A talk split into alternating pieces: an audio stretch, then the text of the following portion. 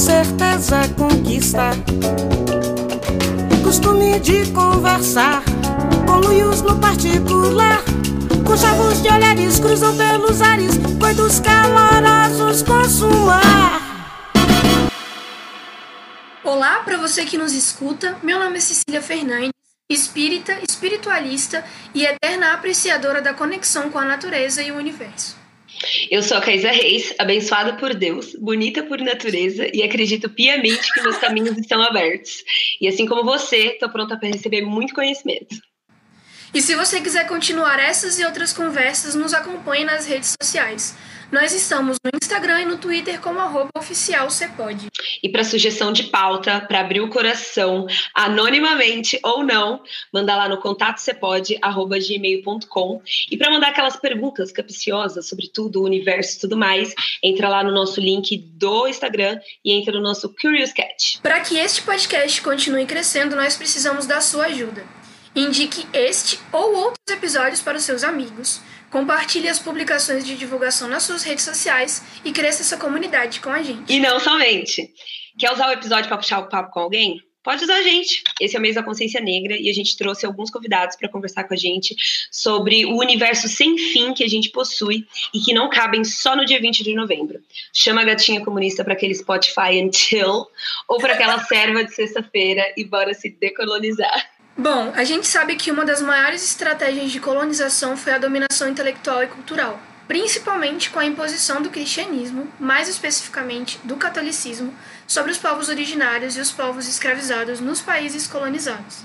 A dominação pelas crenças e hábitos é por vezes sorrateira e violenta, mas deixa danos permanentes para gerações futuras, separando pessoas de suas origens mais importantes e valores fundamentais para a manutenção da cultura e dos saberes tradicionais. Mas para falar sobre espiritualidade, religião e raízes, a gente convidou a professora Rosinalda Correia da Silva Simone, graduada em História pela Universidade Estadual de Goiás, doutora em Ciências da Religião pela Pontifícia Universidade Católica de Goiás, tem experiência na área de antropologia, com ênfase em antropologia das populações afro-brasileiras, atuando principalmente nos seguintes temas: educação patrimonial, arqueologia, educação, arqueologia pública e identidade.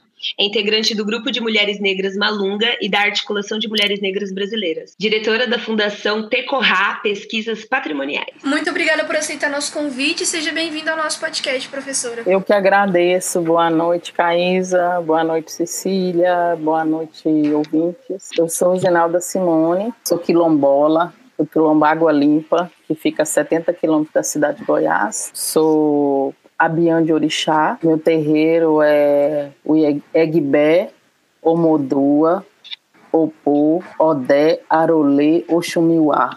É esse tamanho todo mesmo. Fica na cidade de Goiás. Eu sou de tradição de orixá, meu terreiro é de tradição de orixá, porque no Brasil nós somos filhos do Ilha Pofonjá, que era até 2018 de Mãe Estela de Oxóssi, hoje é Mãe Aninha de Xangô, que está à frente. E na África nós somos filhos do Odudua, Odudua Templo dos Orixás, na pessoa do Baba King e da família é, Sumi. É, o Odudua tem seu templo originário em Abelkutá, na Nigéria. É, o meu terreiro eu chamo de tradição de orixá, porque a gente está ligado ao culto de Ifá. E nós temos também um terreiro de Umbanda. Nosso Aguibé contempla também um terreiro de Umbanda, que é Terreiro Casa Grande. A nossa Iá é a mãe Regina de Yansan. E o meu babá é babá Robson de Odé, Robson Marques de Oliveira Souza, que além de babá é antropólogo, é graduado e mestre em antropologia social e se ocupa de pesquisa, sobretudo de religião de matriz africana, mas sobretudo de culto iorubá que é a nação que, que a minha casa é feita. Eu, eu milito e, e, e circulo, permeio vários lugares. É, eu gosto de brincar que eu sou uma roceira com títulos, no sentido de que depois de algum tempo dando aula vai aparecer o meu português, e é o português estilo Lélia Gonzalez mesmo, é porque eu necessito fazer, eu, é, digamos que eu necessito decodificar os símbolos, sinais, conceitos, filosofias e traduzir para minha língua, porque eu acredito que é, estudo sem transmissão não tem função. Eu acredito que pesquisa sem militância não cumpre seu papel. E o professor que não consegue ser mediador não é professor na minha concepção. Então, nesse sentido, eu, vos, eu me apresento a vocês e, e agradeço a, a, abertura das meninas aqui tão carinhosas que me receberam essa noite, que eu ainda não sei exatamente. O que te espera, né? é uma caixinha de surpresa, professora. Você foi colocada aqui no holofote, mas assim, a gente agradece demais a sua participação e a disponibilidade para conversar sobre esses assuntos tão importantes e antes da gente entrar na pauta, a primeira surpresa dessa noite é que aqui no podcast a gente tem um jogo de perguntas assim para descontração, para a gente poder entrar nos assuntos com mais leveza e também se apresentar um pouco por meio de perguntas capciosas. É tipo aqueles jogos de perguntas de cartas que você faz na mesa de aniversário, na mesa de bar, que chama CAC. É o significado é certezas afirmativas questionadas unicamente por instinto e se escreve igual a fruta ou a cor, né, caque, cor da calça. E quem fazer a pergunta de hoje é a Caísa, pra gente poder. Eu quero dizer que isso não é do meu tempo, no meu tempo também sejava assim, não sei o que é isso, mas tudo bem. Bom, esse podcast é feito por pessoas curiosas. E às vezes, quando a gente não tá fazendo nada, a gente faz perguntas aleatórias para nós mesmos que surgem de dentro de nós mesmos. E aí, esses dias eu tava me perguntando, é, dado os recursos ilimitados, professora, dinheiro, tempo e equipe, que pegadinha ou susto você daria em alguém e como? Ah, não sei. Você pegou agora. Não sou boa nisso, eu tenho medo de quase tudo. Não sei se eu teria coragem de fazer uma pegadinha de susto em alguém.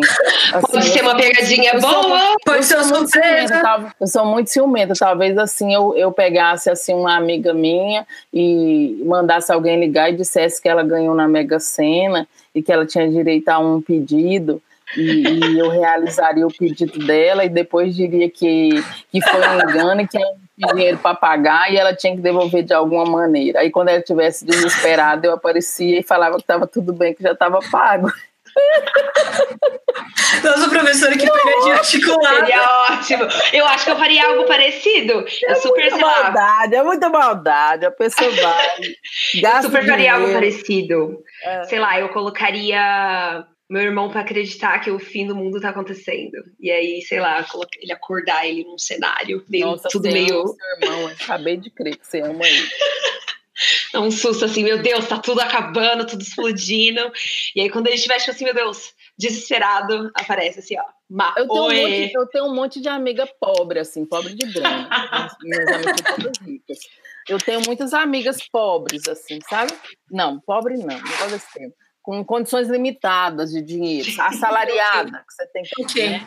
Então, assim, eu acho que seria muito divertido é, dizer que elas ganharam na loteria e, e, realizar o sonho da vida delas, e depois, no meio do sonho, dizer: olha, foi um engano, o dinheiro não é seu, você tem que devolver tudo. Pensa o desespero. Que horror, professora. Maldade, né? Mas eu acho Nossa. que. E você, Cecília? Eu sou uma pessoa que acredita muito em qualquer coisa. Então, tipo assim, eu caí em pegadinha e não pegadinha é, eu era daquelas crianças que, se dissessem para mim que meu pai nunca ia voltar da viagem, eu acreditava e chorava por dias. Então eu sou muito mais fácil de cair pegadinha do que fazer. Mas eu sempre tive vontade de fazer aqueles testes de, de confiança e de fidelidade com amigo e com irmão. Tipo assim, que finge que você foi sequestrado e aí liga pro seu irmão e ele tem que, tipo, tomar atitudes e você vai verificar a confiança dele a partir disso, entendeu? Então, alguma coisa assim, para poder testar as pessoas ao meu redor. Mas eu, eu mesma não, não sei. Eu acho que se fosse. Se eu fosse cair na pegadinha de vocês dois, eu ia entrar em desespero, ia desmaiar, a pressão ia cair e eu não ia dar conta. Tinha que parar no começo.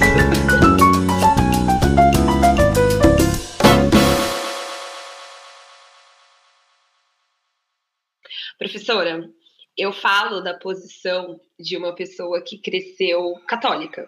Né? Minha avó ela era muito é, religiosa, ela fazia quare... aquela quaresma, comia carne e tudo mais.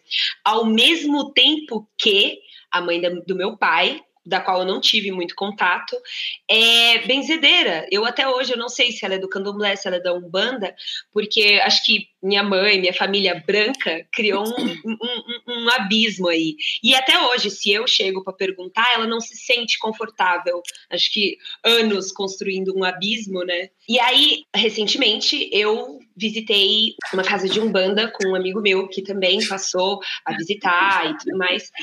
E, meu Deus, que incrível que foi conhecer e tirar essa. Porque o catolicismo ele cria um, um medo um certo receio, né?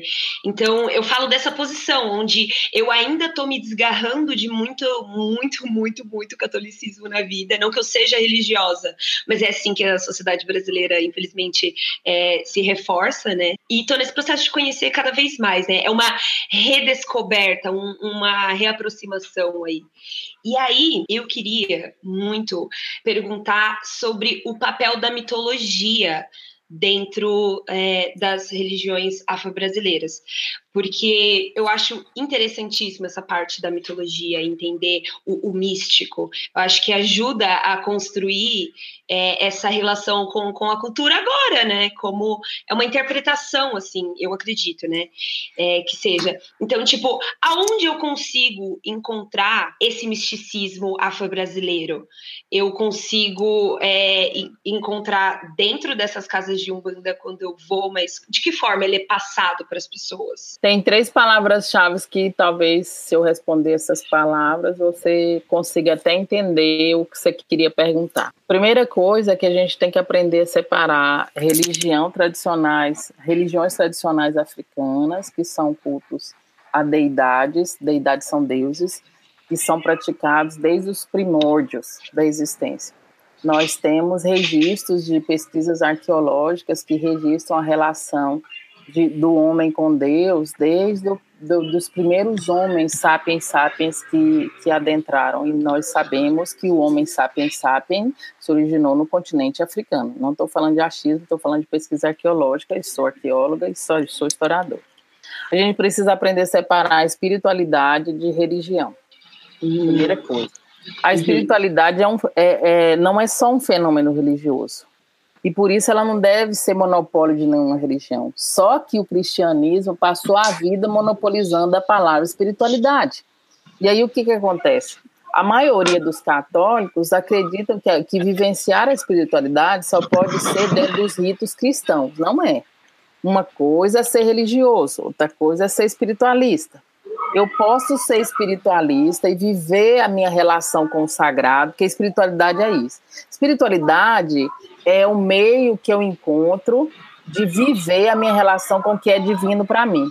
E o que, que é divino para mim? Tudo que eu coloco como sagrado. Aí pode ter pessoas que não têm vínculo com nenhuma casa religiosa, com nenhum segmento religioso, mas cultua Deus na natureza, porque acredita que o rio é Deus. Isso vem muito das religiões tradicionais, viu? Inclusive as ameríndias, sobretudo. Para o índio, Deus está em tudo, para o africano também para o africano também. Assim, a cosmovisão, sobretudo de, de, de, de, de fundo iorubá, acredita na espiritualidade no culto às deidades através de um todo. Nós acreditamos que nós, o orixá está em nós, nós estamos no orixá. Assim como nós estamos na natureza e a natureza está em nós. Então, para nós, tudo é sagrado. Só que aí a religião, o culto religioso, nasceu como prática de rito que virou tradição. Só que a maioria das religiões, sobretudo de fundo cristão, tenta monopolizar a palavra espiritualidade, sobretudo essa relação com Deus, dizendo que só os sacerdotes podem mediar essa relação. Aí começou a instituição religião. Aí começou a instituição religiões, aliás, porque dentro do cristianismo a gente tem várias ramificações e ressignificações, etc, etc, etc, etc. Então, assim, e aí agora eu falei, eu falei dos princípios, da, princípios filosóficos das religiões de matriz africanas, ou seja, as tradicionais. Agora você falou uma outra palavra, religiões afro-brasileiras. Uhum. Eu ente, entende-se, eu entendo não, os antropólogos, os antropólogos e os cientistas da religião, e aí eu me faço valer do Monanga, do Faustino e de tantos outros, que é, qualificam ou conceituam religiões de matriz africana como toda aquela religião que em seu culto, rito, premissa, liturgia, agrega elementos que fazem alusão às religiões tradicionais africanas. Aí entra a Umbanda, a Quimbanda, o Candomblé, considerando, eu, só quero que você considere que não existe Umbanda, existe Umbandas. Não existe candomblé, existem candomblés de várias nações, Jeje, Queto, Batifolha, candomblé de caboclo e etc, etc, etc. Tambor de mina, que também é um tipo de, de, de candomblé, Jaré, que também é um tipo de candomblé, culto de Xangô também é um tipo de candomblé, só que lá quase, apesar de chamar culto de Xangô, também cultua outros orixás, é uma região do país que chama culto de Xangô, que agora eu não estou lembrando qual região que é mais. E entra também os afro, o que eu chamo de afrocatolicismo. O que, que é esse afrocatolicismo? Aí vai entrar as irmandades negras, aí vai entrar as congadas, os catupés, as carvalhadas, as folias, as folias. Por quê? Porque são. Por que, que eu chamo de afrocatolicismo? Porque as pessoas, a maioria dos pesquisadores chamam de catolicismo popular. Eu acho que o catolicismo popular é, deslegitima e, de certa forma, camufla a riqueza que existe dentro dessas manifestações do afrocatolicismo. Aí entra sua avó, sua tia, que eu não sei que você falou que benzia. Minha avó, minha avó.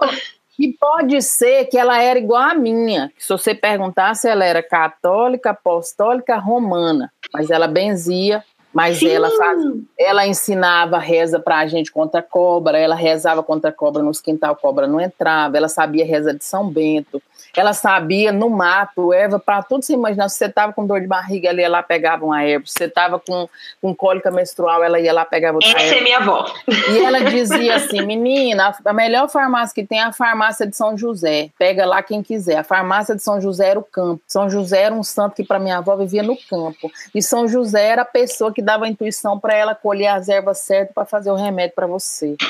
Entendeu? E católica. Apostólica romana, não era qualquer católica, meu Uhum, bem. uhum. Católica, ela mal Sim. falava, mal falava o português e ela dizia que ela era católica. Ela se apresentava assim: é, Ben- Benedito Corrêa da Silva. Hum, é, sou Tabão? Meu nome é Benedito Corrêa da Silva. Eu sou, eu sou católica, católica apostólica romana e devota de Santo Reis. E finalizava nesse, nesse naipe. Então, assim, é o tipo de coisa que, agora voltando ao que eu estava falando do afrocatolicismo, eu Uhum. acredito que o termo é, religiosidade popular, catolicismo popular, que é muito utilizado pelo Brandão e por muitos pesquisadores da área, até pelo Prandi, naquele livro dele Encantaria, também ele usa bastante o termo. Mas eu, eu Rosinaldo, enquanto arqueóloga e pesquisadora, cientista da religião, eu digo que esse termo desmerece. Desmerece no sentido de que coloca tudo junto, tudo quanto é manifestação de religiosidade particular, e não dá o enfoque preciso do quanto as religiões de matriz africana e ameríndias contribuíram para esse processo e, sobretudo, para a solidificação dessas religiões e proliferação dessas religiões. Porque uma da- do- das premissas do catolicismo popular era é, porque é um catolicismo voltado a, a- aos cultos a santos padroeiros, chamados santos de família, né? O fato de que a igreja não tinha, isso no período da colônia, que a igreja não tinha perna para estar em todos os feudos, então ali os leigos começavam, que aprendiam a ler, já começavam a ler a Bíblia e faziam suas próprias interpretações, criavam outros ritos. Então é, é aquele catolicismo que estava longe dos olhos da igreja e dos padres, propriamente dito. Então ele criava roupagem de acordo com a pessoa que estava à frente. Só que também ele ia sendo ressignificado de acordo com as pessoas que o vivenciavam, que eram quem? A maioria dos feudos, dos, os feudos eram mantidos por escravizados. Escravizados eram quem? Os indígenas e os africanos. Então, esses indígenas e africanos é que ressignificavam, inseriam é, adornos, o exemplo da congada. A congada, além, do, além das letras de, de canto e lamento, sobretudo dos moçambiques, que fazem alusão a Preto Velho, ao período da escravidão, eles cantam glórias da África, do Reino do Congo, da Rainha do Congo. Eles elegem rainhas perpétuas. Isso tudo foi um meio que, que os, africaniza, que os africanos e os afrodescendentes arrumaram para recriar essa África simbólica aqui no Brasil.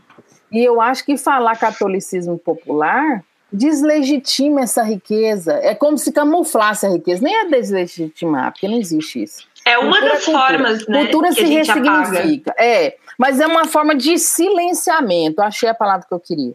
Aí, a partir do momento que eu chamo de catolicismo, de afrocatolicismo, eu já estou chamando a atenção que naquele, naquele ritual há muitos elementos ligados às matrizes africanas que compuseram o Brasil. O, o, o que estava na minha cabeça era muito isso, né? A igreja protestante tem o culto, a católica tem a missa, e aí é, é essa organização fixa não existe. Tem, Nós tem... também temos culto.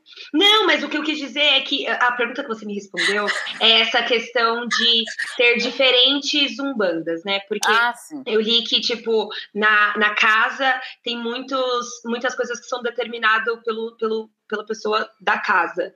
Então, é, eu acho que é, fica mais que claro. Tem que ficar na sua mente é o, é o seguinte, meu amor. É, me procura um dia, ou a Cecília, que eu vou te dar um livro que eu fiz em parceria com a minha orientadora de doutorado, de um projeto CNPq que nós ganhamos, que, era um, que virou um, um seminário era um seminário, virou um simpósio internacional, porque a gente conseguiu arrumar dinheiro e parceria. Um simpósio internacional chamava é, Bullying Submerso. A gente trabalhava intolerância religiosa nas escolas. Então, foi uma semana de atividades voltadas para as formas de violência que as pessoas de terreiro vivenciam na escola. Era voltado para professores. E isso virou um livro. E nesse livro eu escrevo sobre a minha experiência enquanto um bandista eu faço um resumo, entre aspas, enquanto adepta, mas também enquanto cientista. Eu falo dos ritos através e da importância das folhas no ritual da Umbanda. O papel das folhas no ritual da Umbanda. Aí eu descrevo lá o culto em si, desde a hora que eu chego, o que, que a gente faz, que erva pega, quais são as funções de cada um. E aí eu te digo, a partir da, da minha vivência, a partir de pesquisa, algumas, algumas partes dos rituais na Umbanda estão em todas as umbandas. O que muda é a maneira com a qual o pai de santo, zelador de terreiro, porque de umbanda geralmente chama zelador de terreiro, ou zeladora, ou mãe, se relaciona com esses elementos. Porque, assim, a Umbanda tem três, três palavras que são pilares, que é aceitação, caridade e agora, acho que é amor, caridade e aceitação. Alguma coisa assim que agora me fugiu o termo certo. Mas, na prática, é simbolizado, geralmente, pela cruz, dos pretos velhos, que quase todo terreiro de Umbanda que você vai tem uma cruz de entrada, que de um lado fica assentamento de Exu, do outro fica a cruz de preto velho. E preto velho é a entidade que simboliza ancestralidade, paciência, vivência, longevidade e resistência. E é aquela entidade que todo mundo quer ir quando vai no terreiro de Umbanda, porque tem consulente que fica duas horas falando a mesma coisa e o preto velho tenta traduzir para ele 200 vezes e ele continua falando a mesma coisa é porque aquela entidade da qual você quer ir para o colo e não quer sair mais. Às vezes as pessoas ficam falando, falando, falando, falando. A palavra certa para mim para definir preto velho, além de preto velho, é aceitação. Ele te aceita do jeito que você é, com todas as suas noias, todas as suas neuroses, tudo que você tem de bom e tudo que você tem de ruim.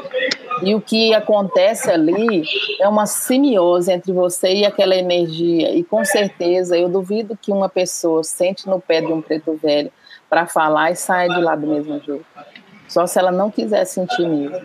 Porque é impossível você não sair de lá toda revirada toda revirada, no sentido de que ele pega tudo que você vomitou e te devolve, mas te devolve de maneira.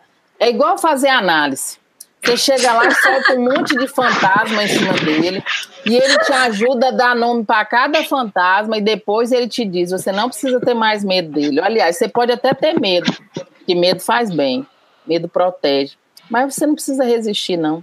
É como se ele te dissesse: você tem um monte de voz na sua cabeça, mas faz parte, você não é só uma. Então, na, na única experiência que eu tive quando eu fui na casa de Umbanda foi exatamente isso, é, esse, esse ambiente acolhedor. Eu vi a pessoa, eu, eu fui por curiosidade, mas eu vi que pessoas iam, tinha algumas pessoas que, bom, é, é um ambiente é, de espiritualismo e tudo mais, e aí eu vi algumas pessoas é, que vieram com algumas dores e saíram de lá assim com outra expressão facial. Eu mesma, que fui só com, pela curiosidade, eu saí de lá, falei, meu Deus, que ambiente acolhedor. É isso, as pessoas, é, eles te escutam e, e te abraçam de uma maneira que não faz sentido algum alguém ter medo daquilo. Eu, sinceramente. A palavra para um bando é aceitação.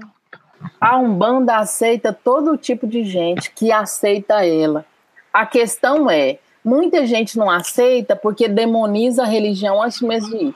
Mas o que, que acontece? Acontece que o cristianismo e a cultura é, eurocêntrica, a, sob a qual nós fomos fundados, massacrados e criados e paridos e estuprados, é, é, uma, é uma, uma concepção binária e dualista.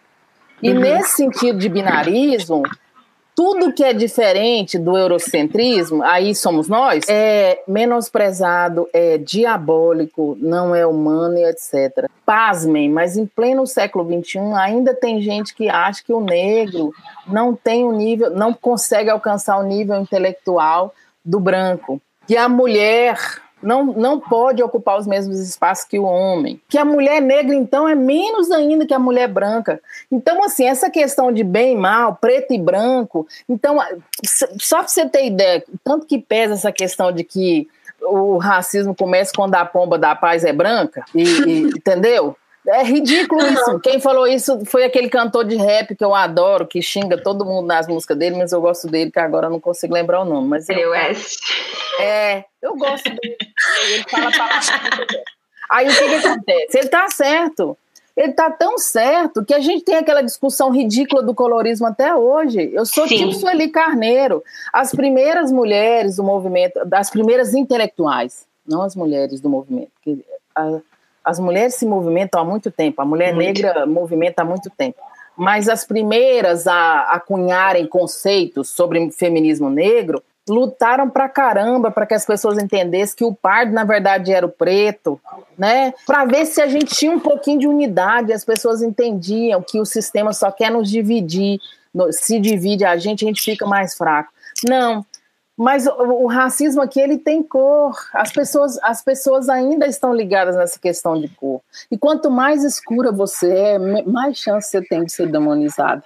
Quanto mais escura você é, mais você vai cair naquela coisa de não ter boa aparência. Então, esse binarismo, que, que também faz parte do que eu chamo de racismo estrutural, que é um conceito que que está dentro do racismo estrutural, ele, ele perpassa pela questão de cor de pele, perpassa por gênero, perpassa por condição social, mas eu te garanto que quando você agrega é, pouca condição financeira, é, cor de pele e, e, o fato de ser mulher, aí, aí sim, meu amigo, você vai ter muito. Adicionando, assim, né? É, e, ah, esqueci de ser de santo ser de santo também é uma beleza. E, e é isso, basicamente, é, trouxe para mim de volta o quão insignificante é esse preconceito, que é, é, é, é, realmente imaginário, é tipo, é caricato, chega a ser.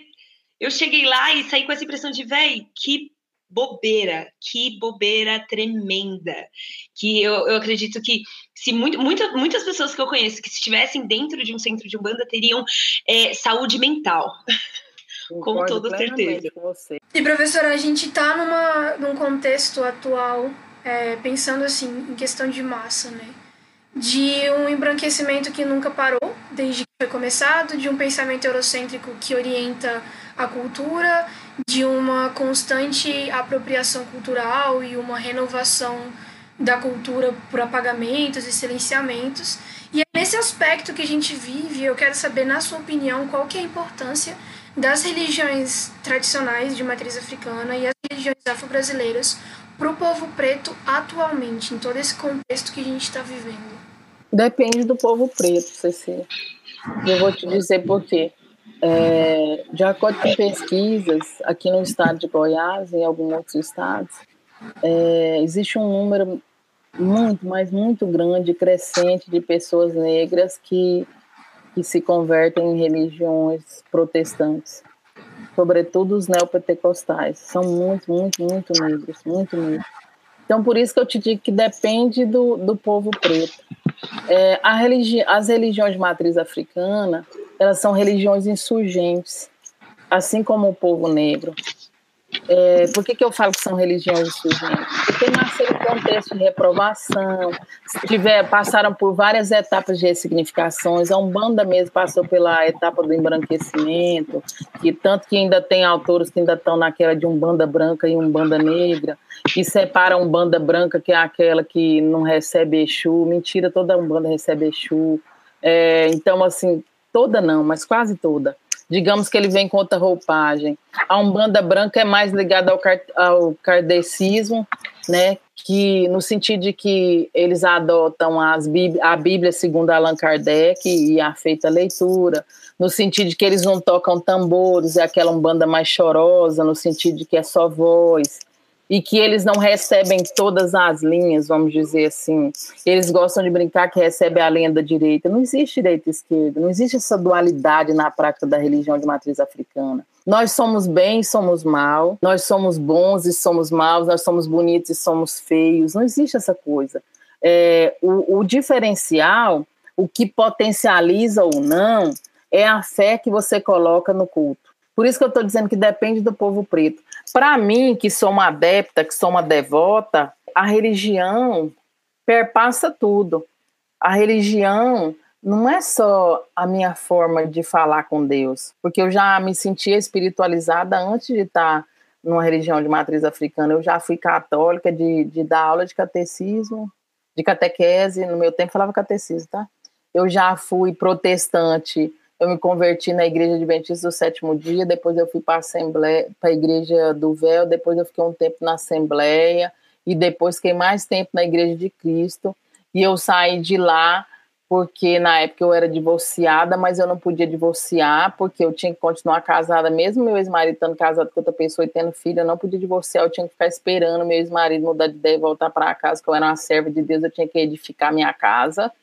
Então, assim, sem contar que tinha uma pressão muito grande em cima do cabelo, eu já usava trança e dread na época, estava num momento de movimento negro unificado e, e, tal, e aí tinha muita pressão nisso, e minha filha sofria muito também problema na, lá no, na igreja por causa que, de que ela era filha de pais separados, então ela escutava coisas e chorava muito, e, e sempre parecia que a culpa era minha, que a mulher que não edifica a casa, o marido vai embora, que eu não tinha sido uma boa esposa, porque era isso que a gente escutava, entendeu? Eu sei que, que, que muitos pastores ainda são tradicionais, mas que muitos já, já têm um outro nível, uma outra cabeça. Mas era assim na igreja que eu ia. Mas o que mais me chateou, que me fez sair de lá de vez, foi um dia que um, um, um, pastor visitante começou lá a encenar. Hoje eu sei que hoje em dia está na moda o reteté dentro das igrejas neopentecostais. Eu lembro que esse pastor nem sabia o que era reteté ainda, mas ele iniciou um lá nesse culto, dizendo que tinha uma pessoa lá que tinha recebido um preto velho e ele estava exorcizando e ele começou a falar mal do preto velho. E aí o que aconteceu? Eu procurava me sentir acolhida, só que eu não estava me acolhendo. Então todo lugar que eu ia era uma busca é, vazia, porque eu estava buscando um lugar errado. Eu não sabia a diferença entre a minha me relacionar com Deus e estar parte de algum espaço. E aí aconteceram essas coisas de que havia muito um discurso de ódio em tudo que, que tinha a ver com questão de pessoas negras, manifestação cultural negra, não só religiosa, cultural também porque havia uma pressão muito grande com o cabelo que eu usava, dependia da pessoa com quem eu andava. E aí o ponto alto foi esse dia que esse pastor visitante cismou que tinha uma pessoa possuída lá e que esse espírito que tinha possuído essa pessoa era um preto velho e começou a chamar ele de demônio e de outras coisas. E eu me lembrei que as duas vezes quando criança que eu passei muito mal, um problema de saúde, a gente não tinha dinheiro para ir no médico, foi um preto velho que, incorporado, ensinou o remédio, cuidou de mim. Eu nunca tinha esquecido do cheiro de cachimbo e da sensação de alívio, porque eu estava com uma dor muito forte, uma cólica estranha muito forte. E eu achei que eu ia morrer. Depois que a gente conseguiu um médico, eu descobri que eu tinha tido uma congestão, eu devia ter uns sete anos. E, e esse preto velho me benzeu e me mandou dar para mim um café amargo, que, que era o que ele estava bebendo. Na medida que eu bebi o café, eu vomitei um, o pedaço de manga que eu tinha comido e ela estava toda preta. Então, na verdade, ela estava presa e eu tinha intoxicado com a manga, tanto que eu não posso com manga. Não posso nem com o cheiro da manga que eu passo mal. Eu não sabia que eu tinha intolerância à manga e, e comi. Comi e eu tive uma espécie de congestão e, e, e dor muito forte, mas parecia que eu estava engasgada, porque foi beber o remédio que ele benzeu e eu vomitei. Então, assim, quando ele começou a falar isso, eu falei, mas ele não é demônio. Porque minha avó não era demônio, e minha avó falava com eles, e minha avó fazia remédio curava tanta gente. Como é que pode ser demônio? Aí depois disso eu parei de ir, fiquei um tempo sem lugar nenhum. E na época da graduação eu estava meio desacreditando assim da, da igreja protestante. E eu decidi pesquisar a memória da minha avó na graduação, memória quilombola. E isso me fez visitar um terreiro de umbanda, de um colega de sala de aula que tinha um terreiro de umbanda lá em Goiás, isso em 2001. Nunca mais saí, é meu pai de santo hoje. É, eu pesquisei, escrevi sobre a Umbanda e o papel da Umbanda na reconstrução identitária do povo afro-brasileiro, que na verdade era eu, porque eu me encontrei lá porque eu descobri que eu não precisava de lá para vivenciar minha espiritualidade e ter minha relação com Deus. Eu descobri que Deus estava em mim, que porque é isso que prega, que é isso é uma das filosofias das religiões de, de, de nação, de tradição africana. Por isso a gente tem esse respeito tão grande com o corpo e com o outro porque se eu te maltrato, eu estou desrespeitando o Deus que habita em você, o orixá que cuida de você. Eu não estou desrespeitando só você. Por isso que é a religião que eu me encontrei, que é a religião que eu pratico, porque é muito mais que religião, é filosofia de vida. O nosso lema é ser cada dia melhor, para servir melhor os outros, para servir, para ser útil, entendeu? Professor, e levando em conta a sua experiência e essa história que eu acho que acaba sendo um pouco é, compartilhado e comum entre pessoas negras que entram em contato primeiro com cristianismo, catolicismo e depois se conectam com religiões tradicionais. É, por que, que é importante a gente se conectar com a ancestralidade por meio da religião e da espiritualidade? Eu vou falar de novo para você. É, essa questão de importância é muito relativa, Cecília Kais. Porque tem muita gente que se conecta com a sua ancestralidade sem ter contato com nenhuma religião, nem de matriz afro. Você está me entendendo, Cecília? Sim. Por isso que Sim. eu estou dizendo que, que eu não sei se é certo dizer por que, que é importante. Que é importante para mim, mas pode não ser importante para Joana, para Sebastiana, que, que pode ser uma das pessoas mais espiritualizadas que eu conheço. Uma pessoa espiritualizada, ela não invade o espaço do outro. Uma pessoa espiritualizada, ela sabe qual é o seu papel no mundo. Uma pessoa espiritualizada que entende o que, que é o espírito, que entende que essa vida é só uma coisa passageira, ela não mata, ela não rouba, ela não engana, ela briga para lutar contra os seus, seus defeitos, ela não vai ficar apontando defeito nos outros. E para isso ela não precisa acreditar que praticar uma religião ancestral africana ou outra religião ancestral, porque tem outras, é importante. Ela pode achar que só praticar a espiritualidade dela, falar com Deus do jeito dela, sozinha no canto dela, é o suficiente. Admiro admiro demais quem consegue isso. Eu não consigo. Eu sou estilo o ariano. O Ariano Suassuna, se eu não acreditasse em Deus, se eu não vivenciasse a minha religião, eu, eu, se eu não acreditasse em Orixá e não vivenciasse a minha religião, eu seria uma desesperada. Então a senhora entende a questão da religião como uma ferramenta para a espiritualidade, mas não tipo uma, uma dependência entre elas. Não, eu acho que não, que uma independe da outra. Eu, Rosinalda, eu, Rosinalda Simone, vivencio as duas coisas. Porque para mim, para mim, Rosinaldo, é importante. Eu, eu, eu acho importante. Eu sei que o orixá está em mim. Eu sei que o orixá fala através de mim, quando eu tenho ouvido para escutar. Eu sei que o orixá cuida de mim. Mas eu sinto necessidade de tocar tambor com o meu grupo, de assistir uma roda, de assistir um xirê, de fazer um bori com o meu pai, entendeu? Então, assim, eu sinto necessidade de viver essa coisa da coletividade, que também é base das religiões de matriz africana. Da espiritualidade não é.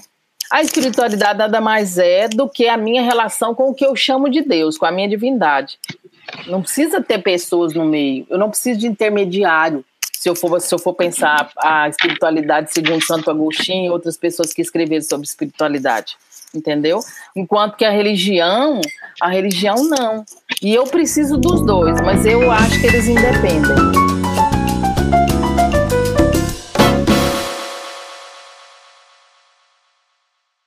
Falando agora especificamente das religiões afro-brasileiras, tem uma coisa que eu sou muito curiosa de saber, porque essa divisão que a senhora falou que não, não gosta, né, da Umbanda branca e tudo mais, a senhora consegue dizer para pessoas leigas como eu qual a principal diferença entre o candomblé e a Umbanda? Aí eu vou falar de novo para você. Depende da Umbanda.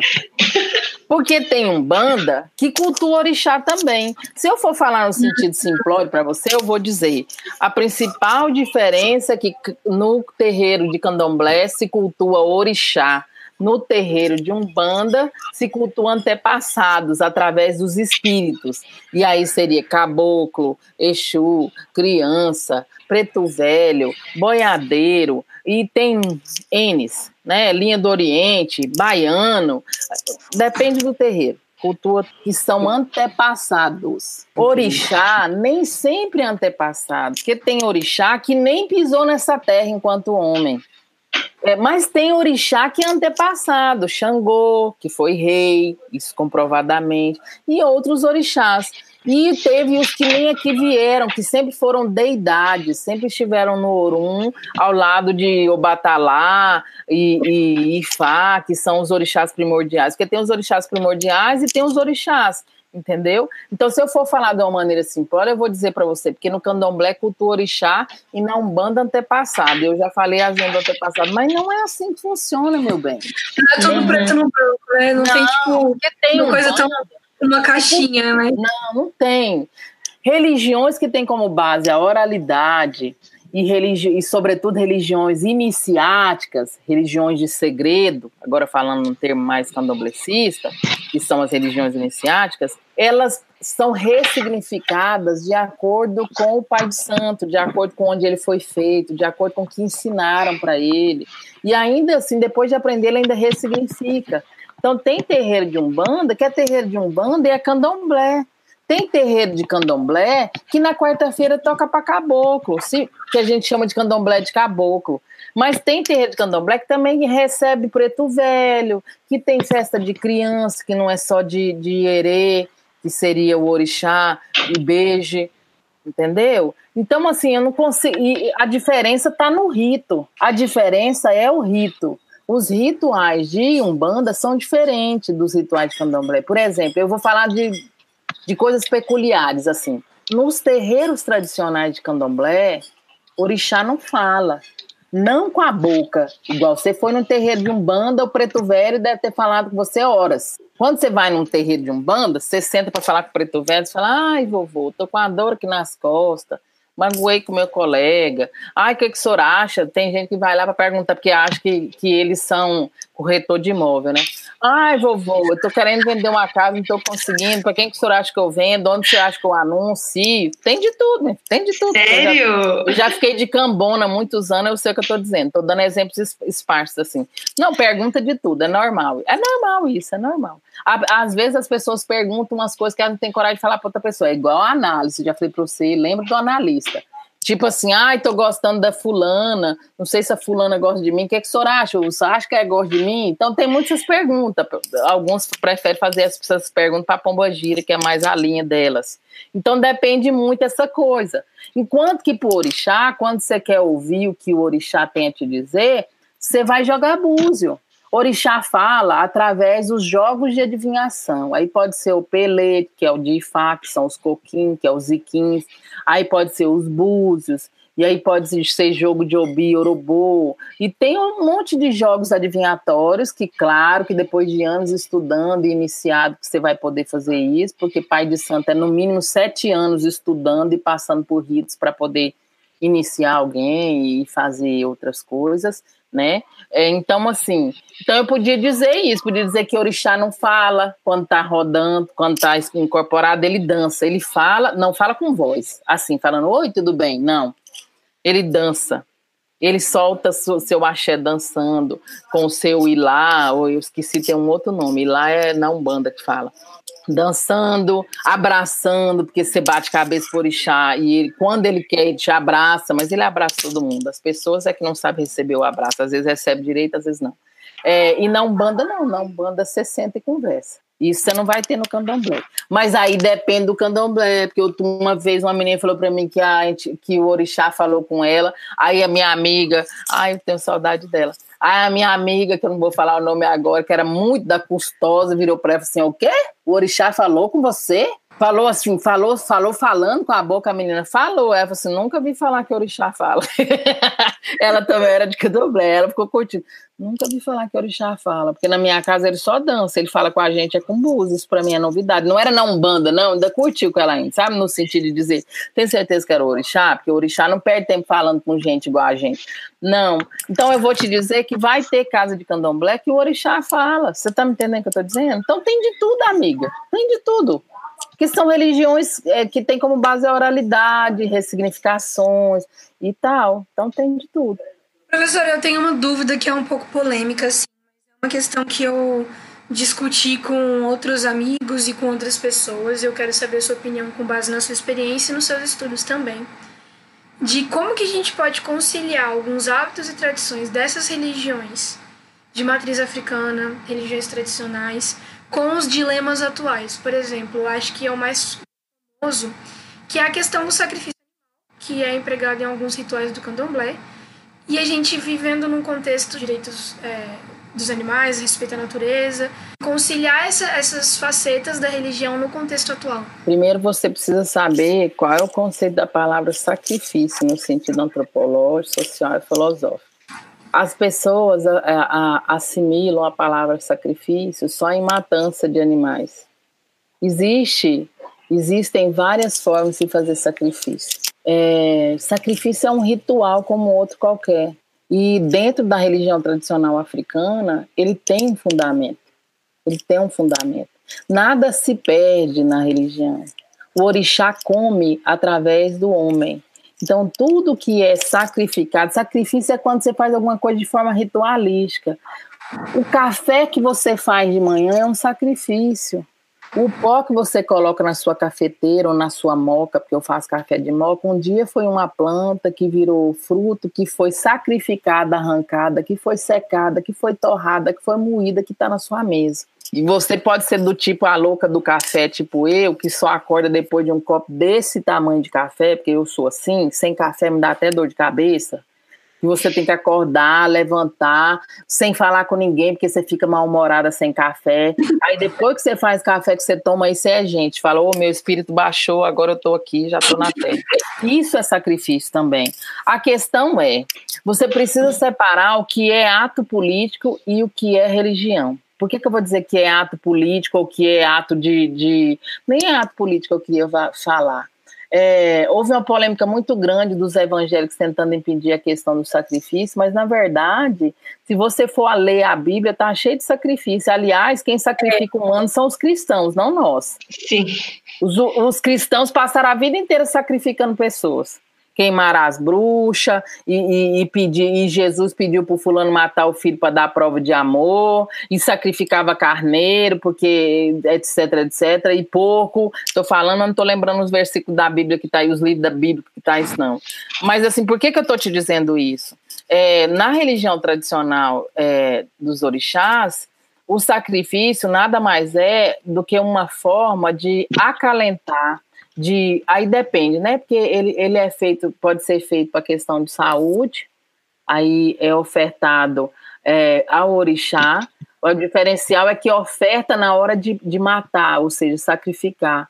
É as rezas que você coloca naquele santo, naquele, naquele bicho, é o que você pede através daquele bicho, e depois o que, que você faz com o bicho? Você não joga ele fora. A não ser que seja bom para descarrego, para tirar, e ainda assim é, é, é colocada em lugares que outros bichos comam. Então não é que, que, que. Faz parte de um ciclo. Tem um ciclo, exatamente, é a palavra que eu estava procurando. Então, assim, a questão é que pessoas preconceituosas, pessoas é, é, que já têm, já fazem de tudo para encontrar um jeito de, de proibir o nosso culto, que foi perante luta de uma mulher negra, de uma Yala Orixá, que a gente conseguiu ter o nosso culto livre, porque até então, quando se escutava o tambor, a polícia ia lá e batia em todo mundo, isso ainda na década de 30, Então a gente já apanhava, os candomblés eram perseguidos porque era feticida, porque era macumbaria, porque era tudo menos o que a gente fazia. Então, nesse sentido, é mais uma tentativa desses, eh, desse centro-direita e, sobretudo, os evangélicos, de podar a nossa religião. Porque você reparou que essas coisas começaram a acontecer e ficar mais frequente a partir do momento em que os adeptos de religião de matriz africana começou a crescer, porque de uns tempos para cá a gente começou a crescer também. Isso não é porque a gente começou a crescer, não, porque a gente sentiu a vontade para dizer que somos candomblecistas, somos tradição de orixá, somos um bandista.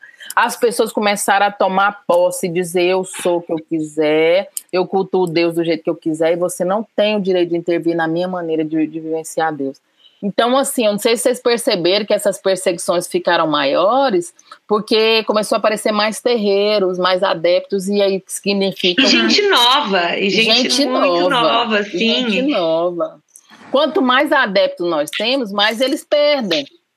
Mais eles perdem. E essa era uma pergunta. É, eu queria saber né, se era uma impressão minha ou se realmente o, as pessoas estão buscando essa proximidade com, com a África, né? Porque a, a, as nossas raízes africanas, além de nos foram roubadas, elas são o tempo todo ocultadas.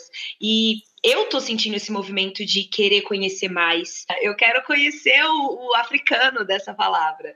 E, enfim, então você me deu a certeza de que sim, essas pessoas estão saindo sim, do armário. Com, de acordo com estatística, de acordo com, com as últimas estatísticas, cresceu sim nada comparado ao crescimento das religiões neopentecostais, com um grande boom, inclusive muitas pessoas negras. Mas nós crescemos e qualquer, qualquer movimento que a gente faz mexe na estrutura e isso incomoda. Eu não sei se ficou clara a questão do sacrifício para você, mas só para vocês pensarem no sentido antropológico, o que, que significa sacrifício? Sacrifício uhum. é o chá que você faz, por exemplo, eu morta de dor de cabeça, quando terminar aqui vou fazer um chá. Então eu vou ali, vou pedir licença para a natureza, vou pegar as folhinhas das minhas plantas, porque eu moro em apartamento, mas eu tenho meu pequeno xangri-lá ali do lado, com manjericão e todas as ervinhas que eu gosto. Uhum. E pego e vou fazer um chá. Eu estou sacrificando a folha, eu estou pedindo licença para ela, para ela me dar saúde, porque eu não estou legal, porque eu preciso dormir, essas coisas. Mas indo, é assim, por um lado, eu tenho um amigo que frequenta uma casa de umbanda e ele trabalha numa empresa Ai, eu não lembro muito bem, mas é alguma coisa sobre sustentabilidade. E aí é, ele falou que às vezes ele vai jogar, né? É, às vezes num pacote, ele tem que jogar no rio. E aí ele fica assim, meu Deus, onde será que isso vai parar? Não sei o quê. Aí às vezes ele, ele é, coloca em coisas de pano para não ter que usar plástico.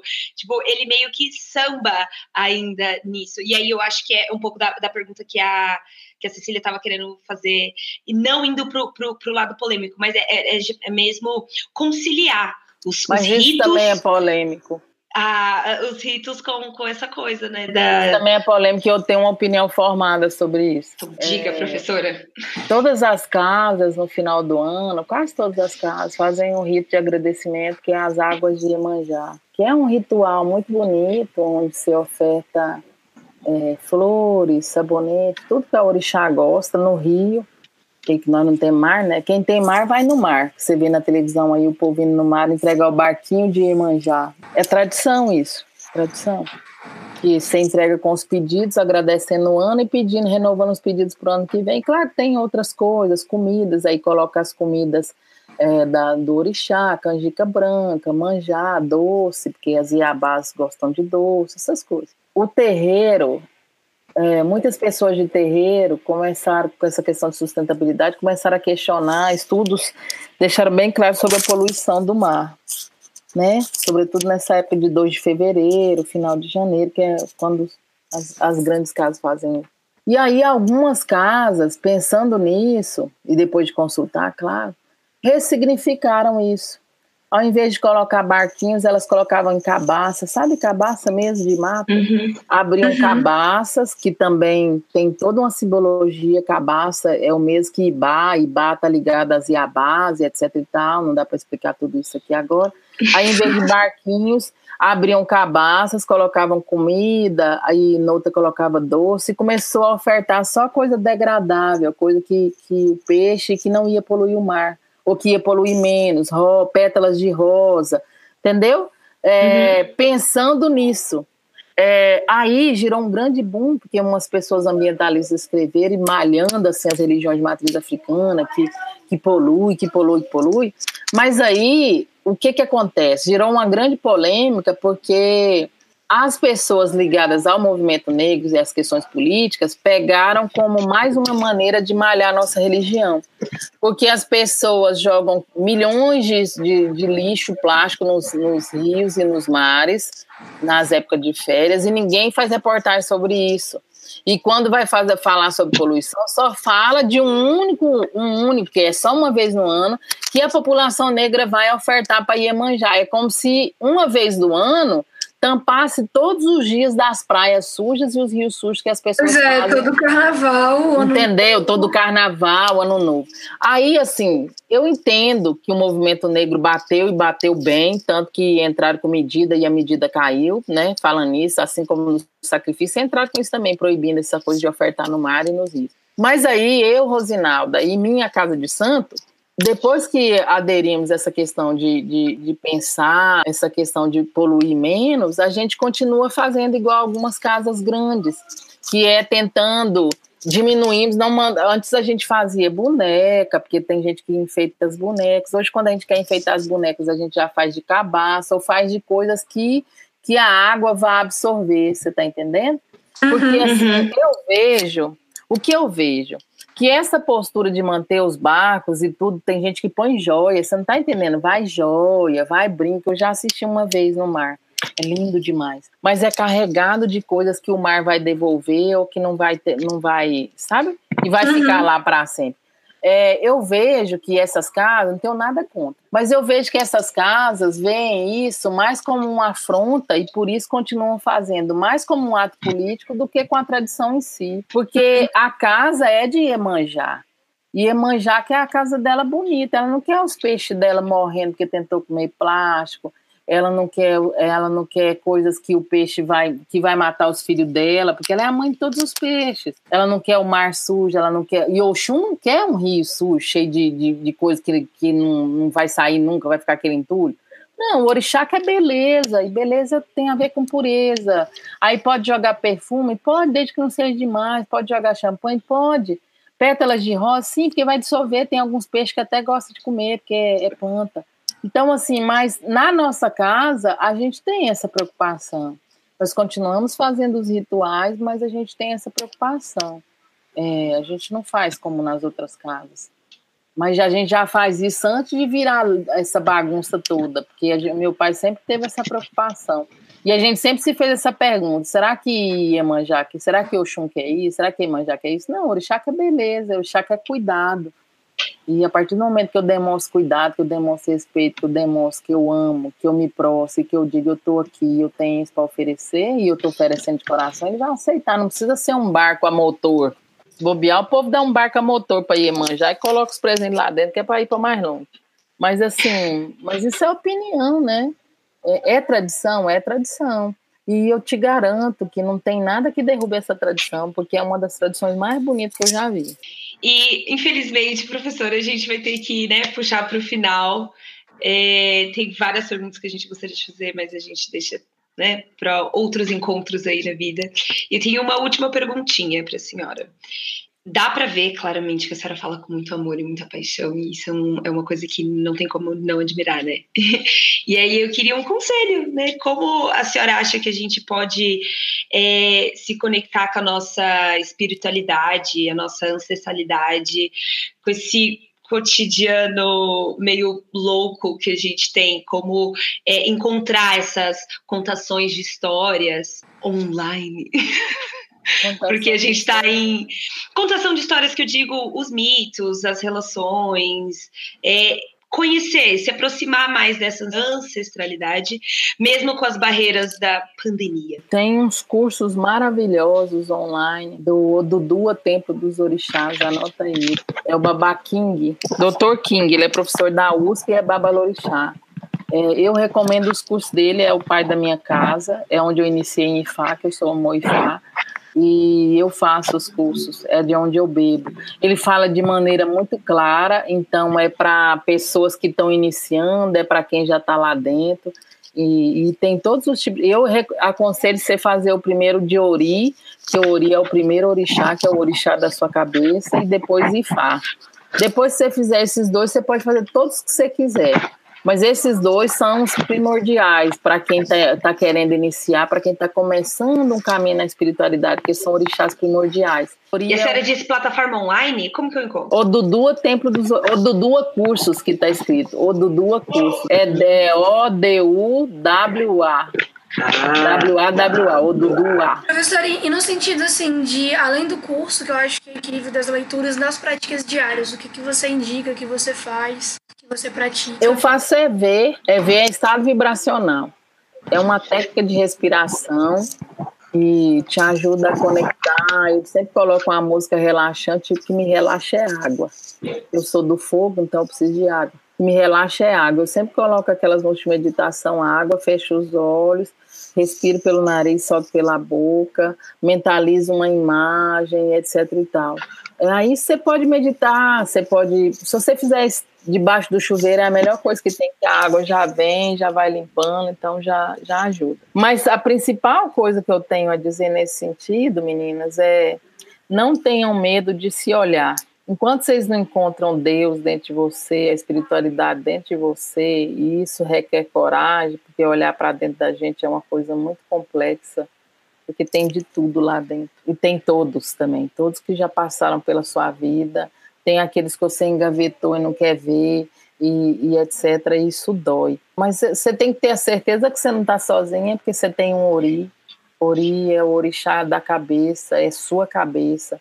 E, e a força está dentro da gente, não precisa de intermédio. Se olhe, se olhe, se respeite, sobretudo se respeite. Não aceite que digam quem você é. É você que tem que dizer para as pessoas quem você é. E nem precisa ser com palavras, mas com a sua postura, sobretudo, porque a verdade vem de dentro. Então, se tem uma coisa que eu acho que, que diz muito sobre as pessoas é o olhar, o olhar e a respiração dela. Tem pessoas que mexem na respiração da gente, já reparou? Tem pessoas. Sim, professora, que... demais. Pois é. Tem pessoas que têm cheiros diferentes. Presta atenção nos detalhes. Cada pessoa tem um cheiro.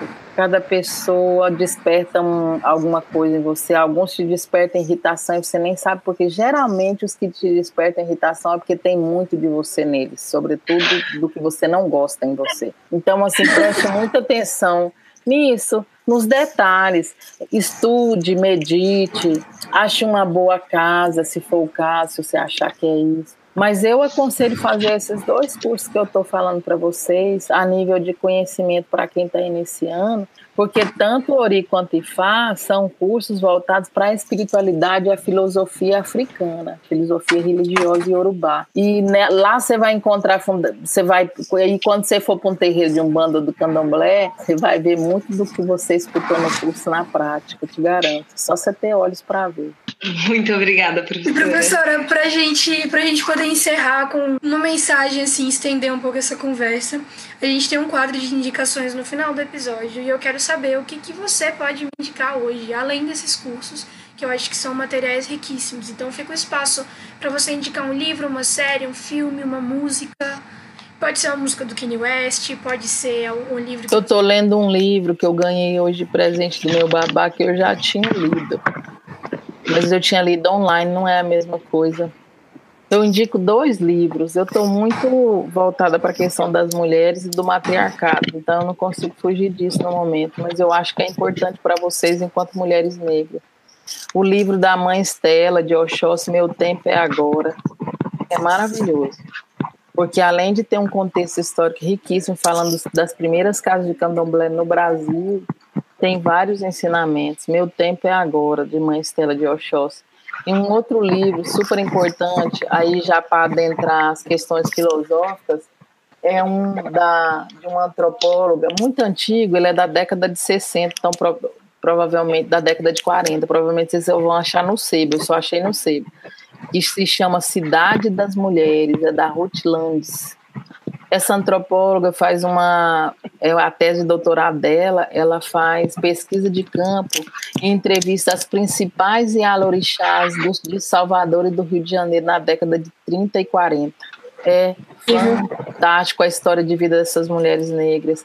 E vocês vão ver muito, muito, muito da concepção do que é coletividade, do que é feminismo de terreiro, que é a, a minha pesquisa atual e o curso que eu estou ministrando. Então, agora música, eu gosto de música de, de orixá, gente. Eu gosto, eu gosto daquele grupo Dundará, que canta em Urubá. Ultimamente eu ando lendo muito um CD que foi feito em homenagem à Mãe Carmen, que tem grandes cantores da música brasileira, mas que são todos iniciados e cantam música de orixá em homenagem ao Batalá. Me descansa. Hoje é sexta, né? Hoje é dia de eu por isso que eu tô de branco assim. É, também, porque tem ritual na minha casa. É, e nesse sentido, assim, é, é, o tipo de música que me conecta comigo mesma. Uma coisa que tem que ficar, uma frase que eu acho que tem que ficar é: em se tratando de religião, a religião boa para você é aquela que te conecta não a Deus, mas a você mesmo. O dia que você conseguir entender a complexidade dessa frase, você vai se dar bem em qualquer lugar que você for. Você vai sentir Deus, ter Deus em qualquer terreiro, igreja. Por mais que as pessoas estejam todas com um outro sentido, Deus já vai estar em você, você vai estar em Deus. Você vai estar tão completa, tão plena, tão ciente de quem você é que tanto faz o lugar que você vá. Então, assim, a religião boa para você é aquela que te devolve a você mesmo. Te devolve, mas te devolve, não é te devolver purificado, não é, te devolve do jeitinho que você é, com todos os defeitos, suas qualidades, e faz você perceber o que, que você pode mudar e o que, que de defeito te mantém de pé. Porque às vezes até de, tem, tem defeitos que mantêm a gente de pé, que são peculiaridades, que pode ser defeito para outros olhos, mas que fazem parte da sua vida, das suas características e que te mantém de pé. Então isso é importante, tem uma razão para você ser. Você vai polindo aquilo. Você não vai mudar, porque está na sua essência. Mas você vai polindo. O que é polir? É conseguir que isso não atrapalhe as suas relações, porque a ancestralidade, a religião de tradição orixá, de, de orixá, o devoto de orixá, é uma religião relacional entendeu? Ela, ela é vivenciada na coletividade, mas ao mesmo tempo ela é solitária. E aí é isso que eu estou te dizendo. É uma religião que te devolve a você mesmo, que mesmo estando vivenciando as coisas coletivas, no final do rito ou no meio do rito só depende de você. É você e o orixá, o orixá e você. É isso. E você, Cecília? O que, que você pode indicar pra gente? Hoje eu vou indicar um livro muito especial para mim. Foi um livro, é um livro que meu pai tem. Meu pai, ele é do candomblé. Desde que eu me conheço como gente, esses ensinamentos fazem parte da minha rotina. E um livro que ele sempre me apresentou foi o livro Orixás, do Pierre Verguer, que é um fotógrafo francês com um trabalho incrível relacionado às comunidades africanas, às coletividades e a essa religião. Então, trabalhos fotográficos que são grandiosos hoje no Brasil, nos países da África, no continente como um todo. E eu acredito que é realmente um mergulho em civilizações que já não existem, como elas existiam antigamente, em civilizações que se desenvolveram e uma viagem imagética, assim. E eu, como fotógrafo e jornalista, é, a execução do fotojornalismo dele é primorosa porque é muito respeitoso. O Pierre Verguer foi uma pessoa que Iniciou um trabalho de fotografia, mas se transformou no processo e assumiu outra identidade por conta da experiência dele. E eu acredito que esse livro ele é riquíssimo justamente por transmitir não só a imagem externa, mas por mostrar esse processo que o autor passou de se tornar integrante dessas comunidades e, e parte dessas coletividades também. Essa é a minha indicação. E você, Caís, o que, que você pode me indicar? Eu sei que eu falei que eu ia parar de dar referência norte-americana, mas eu não consigo! e eu quero indicar a série American Gods da Prime Video, que na verdade ela traz vários diálogos muito incríveis, porque eles pegam contos e deuses antigos que, tão, que estão, no contexto da série, desaparecendo por causa dos deuses americanos, a mídia, a globalização e vários outros, Só que eles pegam contos africanos também, e que estão em luta contra esses deuses americanos, da mídia e tudo mais. Então, é, tá na cultura pop coisas que a gente nunca ouviu falar e, e eles trazem essa discussão para um contexto mais cultura pop e eu gosto disso. Professora, a gente quer agradecer mais uma vez a sua disposição, a sua presença e tudo que você passou. É uma honra a gente poder ter uma conversa tão enriquecedora sobre assuntos que, querendo ou não, não são colocados ali no almoço, não são discutidos ali na mesa do bar, mas que a gente precisa começar a conversar. Então, muito obrigada por estar aqui com a gente. Eu que agradeço é, a paciência, a troca. Estamos juntas. É isso. A partir de hoje, as suas memórias são minhas, as minhas são suas, então somos parte de um todo. E é com essa mensagem maravilhosa que a gente encerra o episódio de hoje. E a gente se vê semana que vem, né, Caísa? Até semana que vem. Publicidade. Publicidade.